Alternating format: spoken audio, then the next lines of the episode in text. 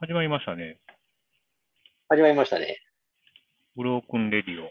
この番組は我々ドナルドヘーゲンが60年代ロックっぽさをテーマにそれぞれのおすすめ曲を紹介します。基本的には第2週と第4週の日曜にエピソードを公開しています。ということで、まあね、あの、60年代ロックで、えっと、3回目ですかね。今回。そうですね。はい、そうです。ええということで、まあ、あの、サクッとね、あの、紹介をして、あはっいさり終わっていこうかなと。まあ特ね、に、あの、うん、もう特にね、いや相変わらずコロナ禍ですから、 特に話すこともないということで。まあ、うん。話し出すとね、また長くなるので、ちょっとまあ、 とりあえずロックの割方愛、そうそう、前回の反省を踏まえて、割愛、割愛でいくぞとい うことで。じゃあ早速、ドナルドの方からですが、えー、と今回ドナルドが紹介するのは、えーマンフレッドマンの「マイティ・クイーン」という曲です。で、はいはい。はい、この曲は1968年にリリースされた「マイティ・ガービー」というアルバムに収録されておりまして、えーまあ、当時シングルとしてもリリースされているというものになっています。でシングルの方は当時は、えー全英1位、全米10位という大ヒットを記録してまして、ただまあ今回、まああのその辺し、まあ、知らずに適当にというとは、まああのざっくり選曲したら、まあ、たまたまこの曲だったんですけども、で、まあ、実際には、あの、アルバムは、まあ、ちょっとコンセプトアルバムっていうほどではないんですけども、ちょっとまあ、そういうガービーっていうのが、まあ、架空の人物みたいなんですけど、まあ、そういう人をテーマに、あの、作られたアルバムになってまして、まあ、あの、アルバム全体聴いていただければなというふうなものになってます。で、まあ、時代的にも、あの、60年代、まあ、68年ということで、サージェント・ペパーズのね、影響とか、まあああ、れななるほどね。うん、はいはあ、い。まあ、あれも架空のね、バンドをテーマにしてっていうのもあったり、まあ、だからアルバム1枚を通して、なんうんか表現するみたいな感じですかな。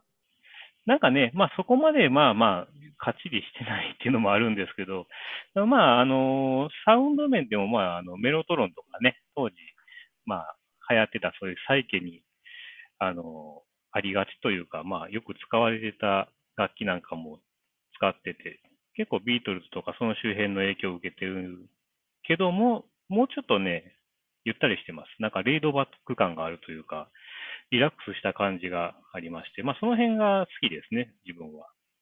ああ、いや、なんか、あなたの口からマンフレットマンって、なんか意外と聞いてそうで聞いてこなかったから、うん。やっぱり、こうね、おすすめ曲出された時は意外といえば意外やったけどね。はいはいはい。まあ、うんしかもマイ、マイティクイーンというね、なんか、今まあこれね、ちょっとあ画あ、面ジャケットね。上あーはいズームで今見せてますけど、これマイティクイーン。これまあ紙ジャケ仕様のやつでね。で、はいはいはいはい。 2002年に、まあ2003年かな、リリースはされてるんですけど、これがどうも初 CD 化っていうことで、あーまあその時に買ったんですよね。で、まあ、 2002年。うん紙ジャケ仕様で、まああの、ああ、はいはいはいアはッい。プザジャンクション、今ちょっと見れてるんですけど、紙だけ。で、ワットアマンとかね、はいはい。これ、まあ当時まとめて、まあお、お金あったんでしょうな。これ買ってたんおです 金あった。 お金あったっていうのがあれ、面白い。けど、まあ19年前ぐらいなんですよね。2002年なんで。あ2003ー年か。でまあ、まあ、あれでし時代ょう。時期的には、まあサラリーマン1年生、2年生、3年生だからそのぐらいで、ちょっとお金もまあね、小銭があったんでしょうな。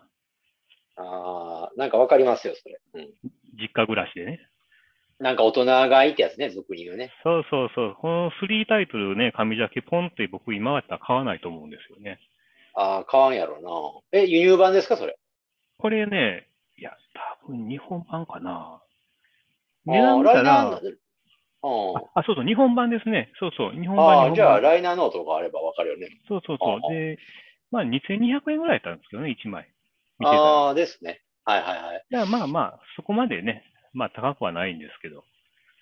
ああ、なんかでも、そう、20年ぐらい前、確かに、あの、ガサが、あの、やっぱり、じゃ、紙ジャケとかで、やっぱり出てましたよね。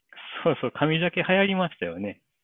うんで、やっぱり、な僕も買ってたと思います、いろいろ。うん、まだまだ。うん。最近でこそね、CD は厳選して買うようにしてますけど。うんうん。ああ、しかしあれやな。その、マンフレッドマンの、なんつったらいいのでも、え、じゃあ、ということは、僕実はね、マンフレッドマンって、あうの、んちょっとインスタにマンフレッドマンを1枚か2枚か上げたことがありましてね。うん。その時にコメントをした時に、うん。あのよく俗に言う、まあ、ブリティッシュビートっていうのかな。はいはい。あの、ああいうブリティッシュロ、なんかインベンションというか、ごまあ、グループで、うん。あの、た、まあ、ビートルズ、ストーンズなんかはまあ、特大なまあビッグネームですけど、それを筆頭にいろいろ出てるグループがあるじゃない、俗に言う。うんうんそのグループの中では僕実はマンフレッドマンが一番好きやと思って書いたことがあるんですよ。うん。あ、そうですか。そうそうそうそうそうそう。書いたことがあるんですけど、恥ずかしながらその先のマイティ・ガービはいはいはい。ーは聞いたことがなかったんです。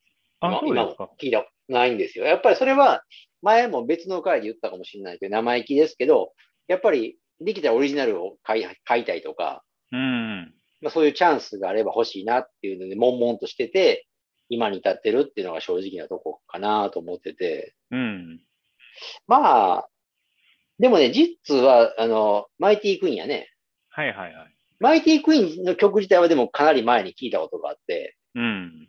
シングルヒット当然されてるし、まあ聞けるじゃない。はいはい。僕シングル集かなんか持って持ってるわな、確かに。うんうんうんで、それで行くと、うんうん。マンフレッドマンの中では僕そんなに好きな曲じゃないんです。そうでしょうねち。ょっと、ちょっとポップさが過ぎるというか、多分、あれでしょう。フェーゲンさん、もっと初期の方が好きでしょうね。まあ、多分ね、おそらく、ざっくり言うてしまうとそうなると思うんですけど、あれ、うんマンフレッドマンってグループで、あのーえーグルーメインボーカルがだから変わってるんですよね、しょなんか時期で、時期で。はいはいはいはいはい。しょあのー初代がポール・ジョーンズっていう人かな、確か。うんうん。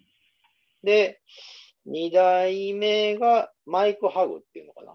そうですなんかね。そんな名前だったと思うんですけど、そうですそうです。多分そのマイティ・ガービーの時はもう、ポール・ジョーンズじゃないでしょ。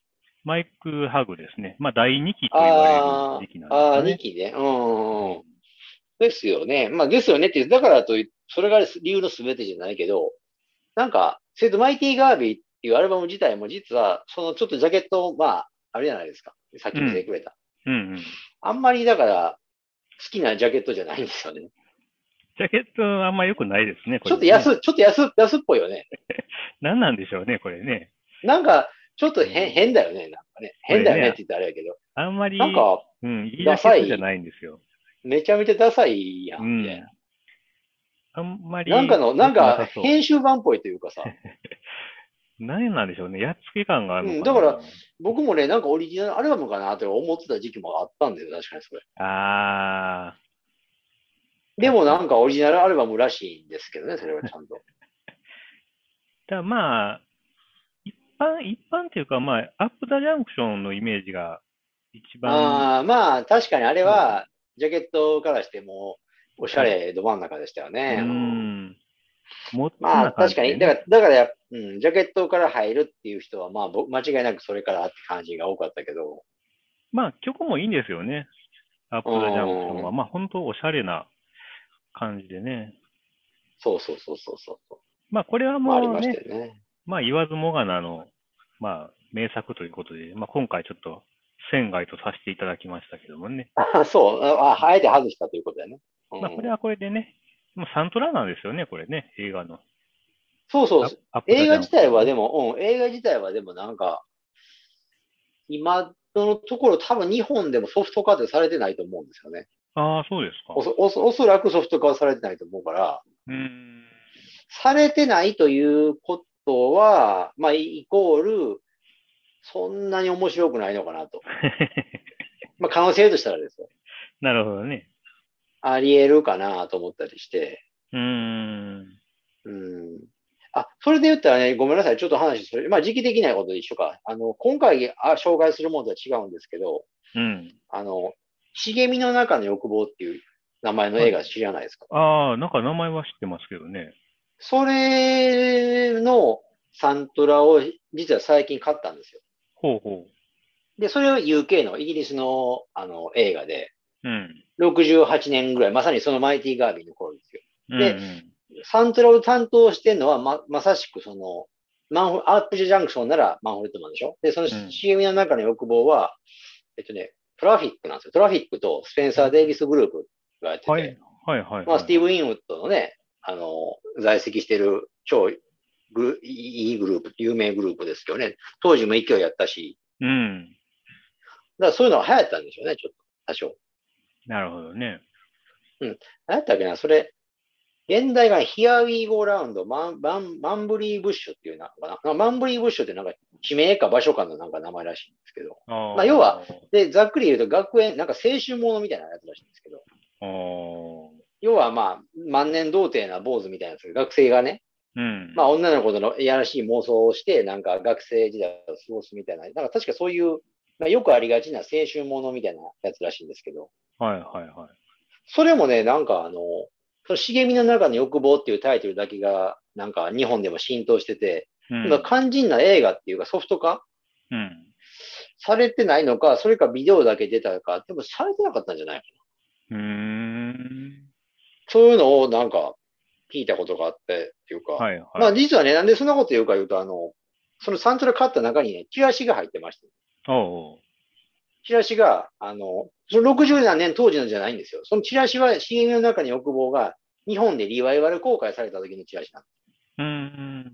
まあ、それでも十数年前やったと思うんですけど、そのこおのうチラシ自体をね。はい、はいそ。こにあの、やっぱりあれですよ。そういう、そういう映画といったら、あの、ご意見版というか、加藤久志ですよ。ああ、コレクター。あの、コレ、コレクターズのね、がやっぱりはい書はいてて、なんかちょっとその、コメント寄せてて、うん。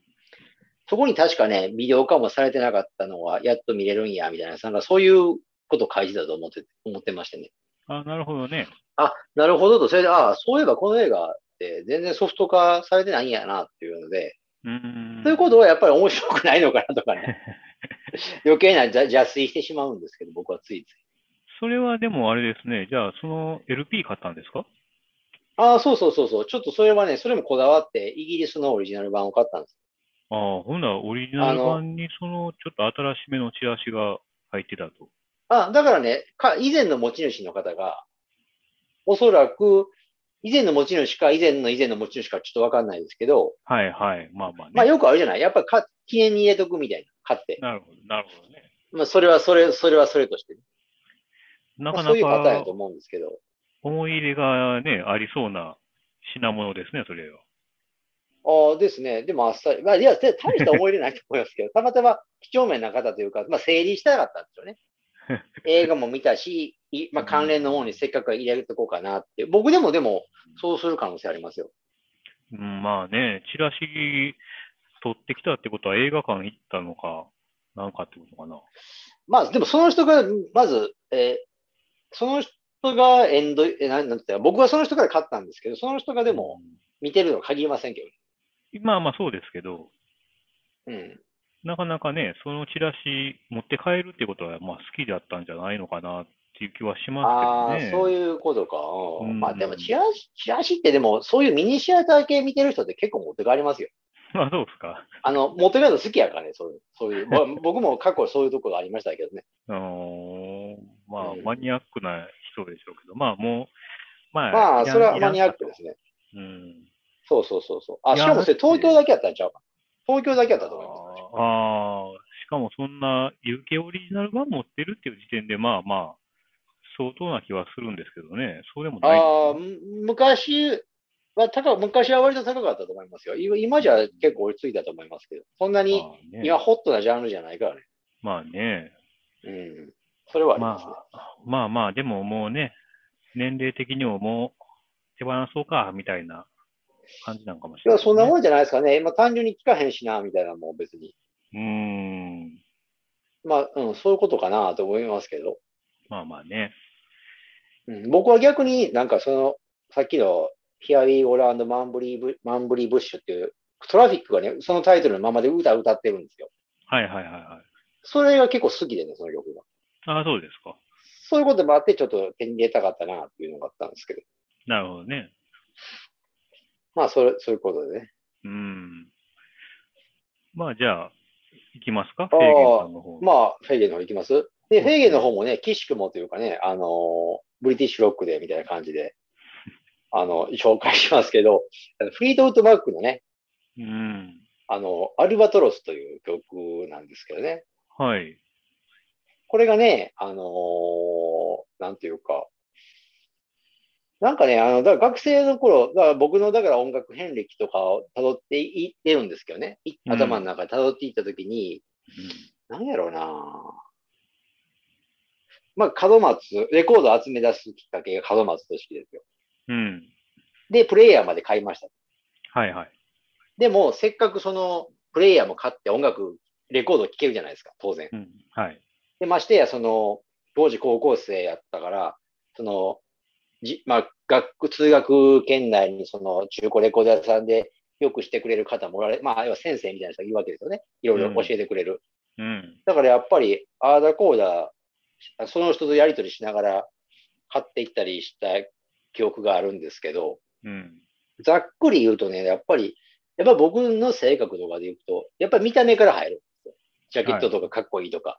うん。ととりあえずね。それで行くと、なんかね、ロック、そういう古めのロックで取っかかり良かったもんね、やっぱりね、うん T-Rex なんですよね。あまあ、マーク・ボラン、あの、スライダーってアルバムあるじゃないですあ。か。はいはいはいはい。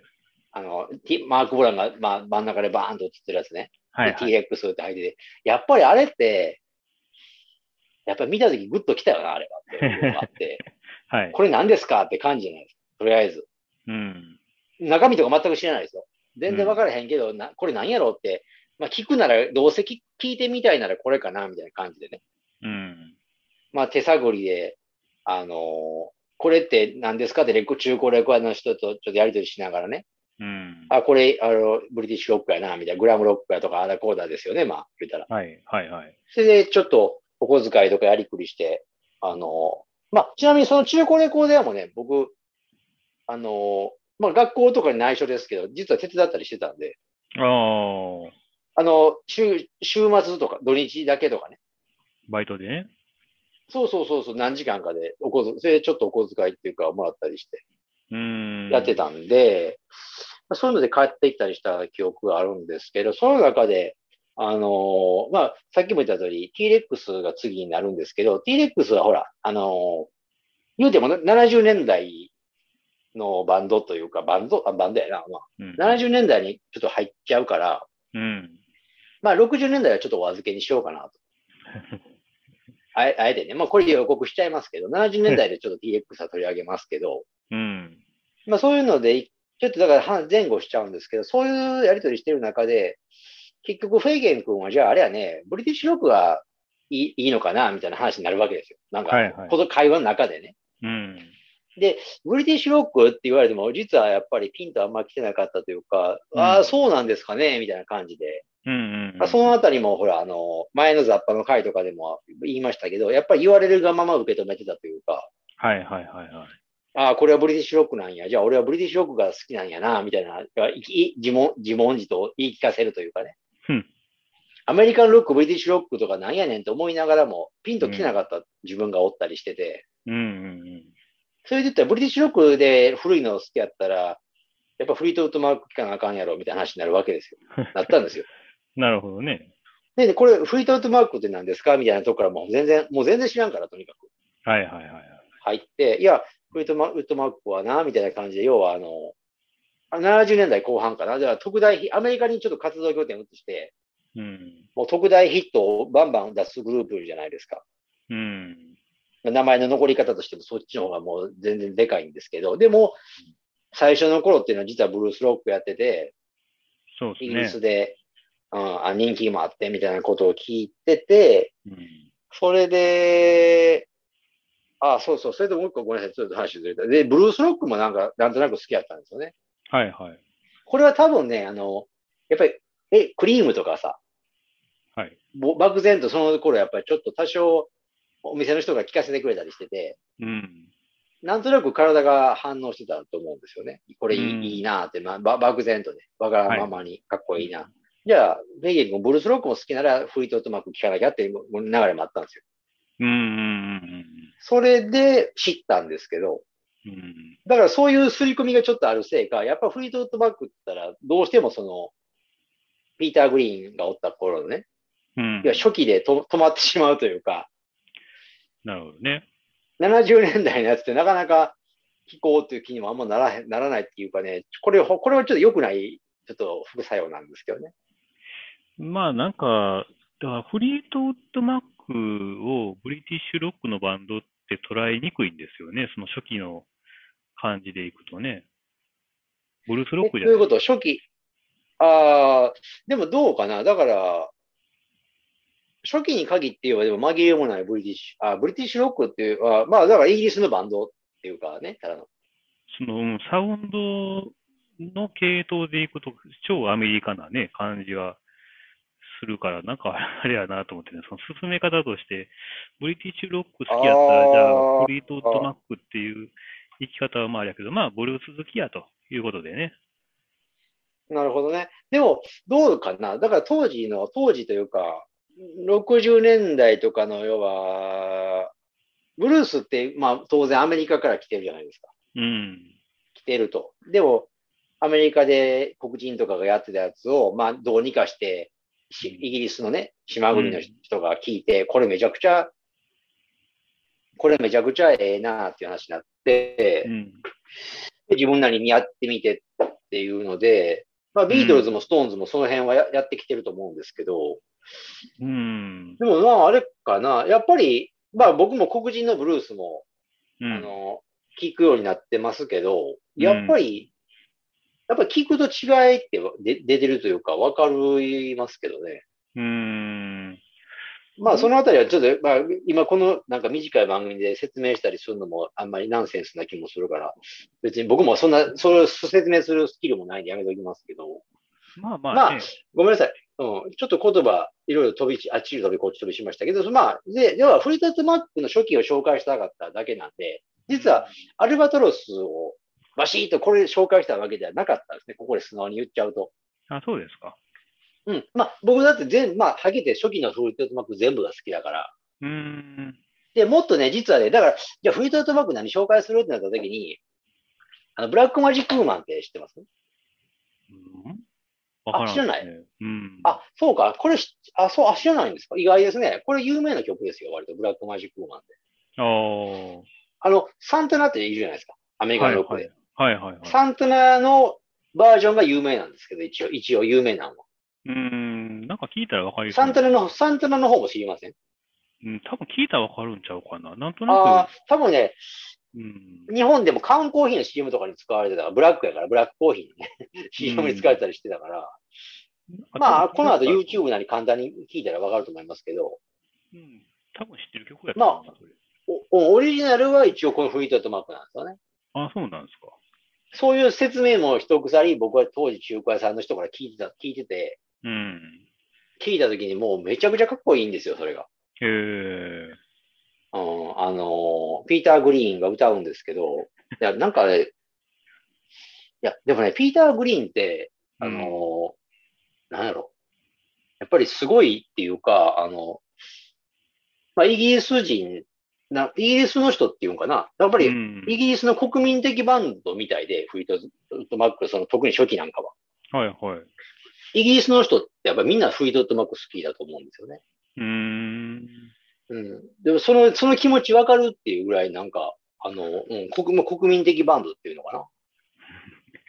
なんか、え、でもなんでその曲をおすすめにしなかったんですかそれはね、あのーなんか、もう一個、実は一伏線があったというか、うん。なんか、アルバトロスっていう方なんで障害したかっていうと、うん。あのーまあ、ここからがちょっとあの大事になってこ、なんでかっていうと、うんこれ聞きましたあ、はいはい。知聞きましたっていうのもなんか、なんなんですけど、これってうんインストルメンタルじゃないですか。はいはい。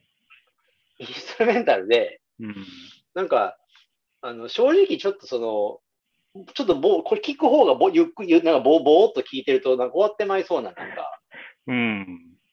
ちょっとなんかあれでしょ、ほわんとした曲っていうか、いや、これはね、昔、多分何回も聞い、とあるコンビに入ってて、何回も聞いてたけど、あ正直、あの、印象に残らない曲。 直。あーまあまあ、いや、わかります、わかります。僕も。だから、あの、うん。思う、あの、思う、言うたいところは一緒で、これに対して僕もビビッときたわけじゃなくて、うん。なんか、あれっていう思う、なんか、わ、まあ、笑えるとこが何個かあるというか、アルバトロスってなんか検索すると、うんアホ踊りって出るんですよね。そうですね。